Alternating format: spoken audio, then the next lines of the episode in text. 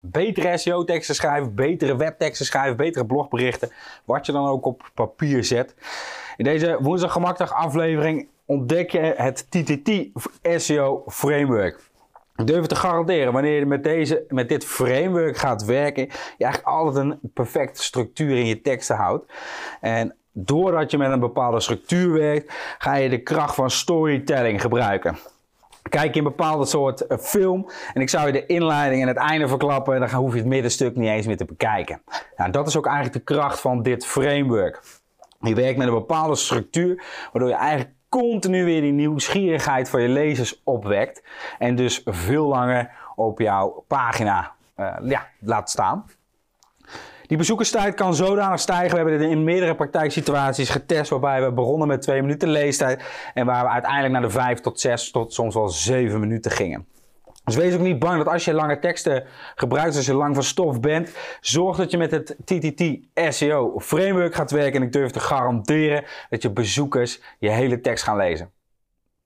Hoe werkt het TTT SEO framework? Je begint allereerst met de inleiding, het middenstuk, dit is de middel en de end. Als je kijkt naar de, intro, dan ga je dus eigenlijk kijken, zorg dat je de perfecte intro, dus de perfecte inleiding krijgt.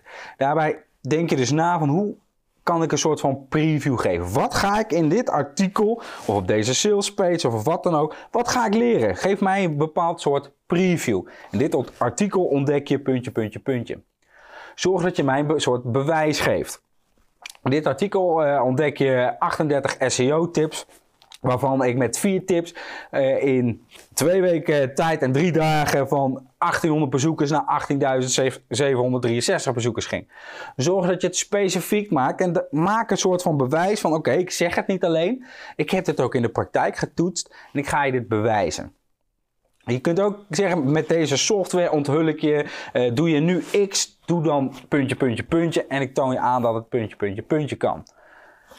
Of kijken of dat je bepaalde stukjes informatie weg kan laten. Stel dat jij standaard weet, met afvallen moet je sporten of minder eten. Stel dat jij een methode hebt ontdekt en dat zie je bij elke Telcel reclame wel uh, terugkomen.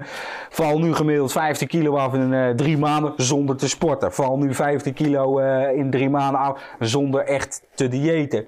Score nu hoger in Google zonder technische kennis en zonder backlinks. Kijk, wat is eigenlijk de, het gebaande pad van jouw uh, lezers en haal dat eens weg. Pas eens je eigen techniek toe. Vervolgens ga je in, de midden, in het midden, dus de middel, dus je hebt iemand helemaal vastgepakt van dit ga ik je leren. Probeer in de inleiding dus het bewijs en die preview te geven, eventueel met een bepaalde bullet pointjes. In dit artikel lees direct verder en ontdek puntje, puntje, puntje, puntje. Zorg ook dat je die call to action hebt, lees direct verder. Vervolgens gaan mensen lezen. Dan komen ze ergens in het, in het midden. Als jij een film kijkt en dit vanuit dat framework gaat kijken, dan is er altijd een bepaald plot. Een twist in de hoofdrolspeler gaat dood, de hoofdrolspeler verliest zijn vrouw, uh, die verliest zijn been, wat dan ook. Er gebeurt van eens een situatie waarbij je toch weer eventjes denkt, oh shit, hoe gaat dit aflopen? Zorg dat je dat in je tekst gebruikt. Dus zorg dat je bepaalde nieuwsgierigheid opwekt van ja, hoe kan waar, wat heb je nu?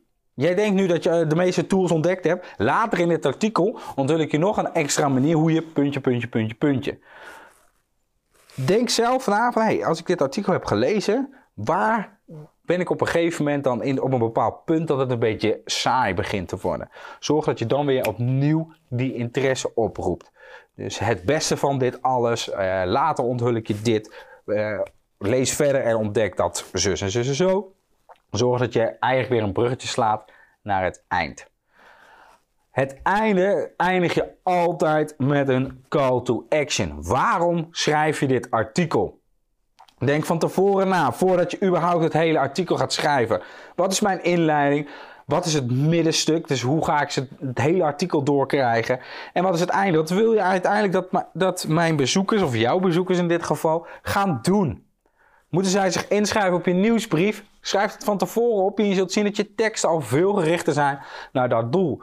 Wil je dat mensen doorklikken naar je verkooppagina, direct het product kopen, delen op social media, reageren?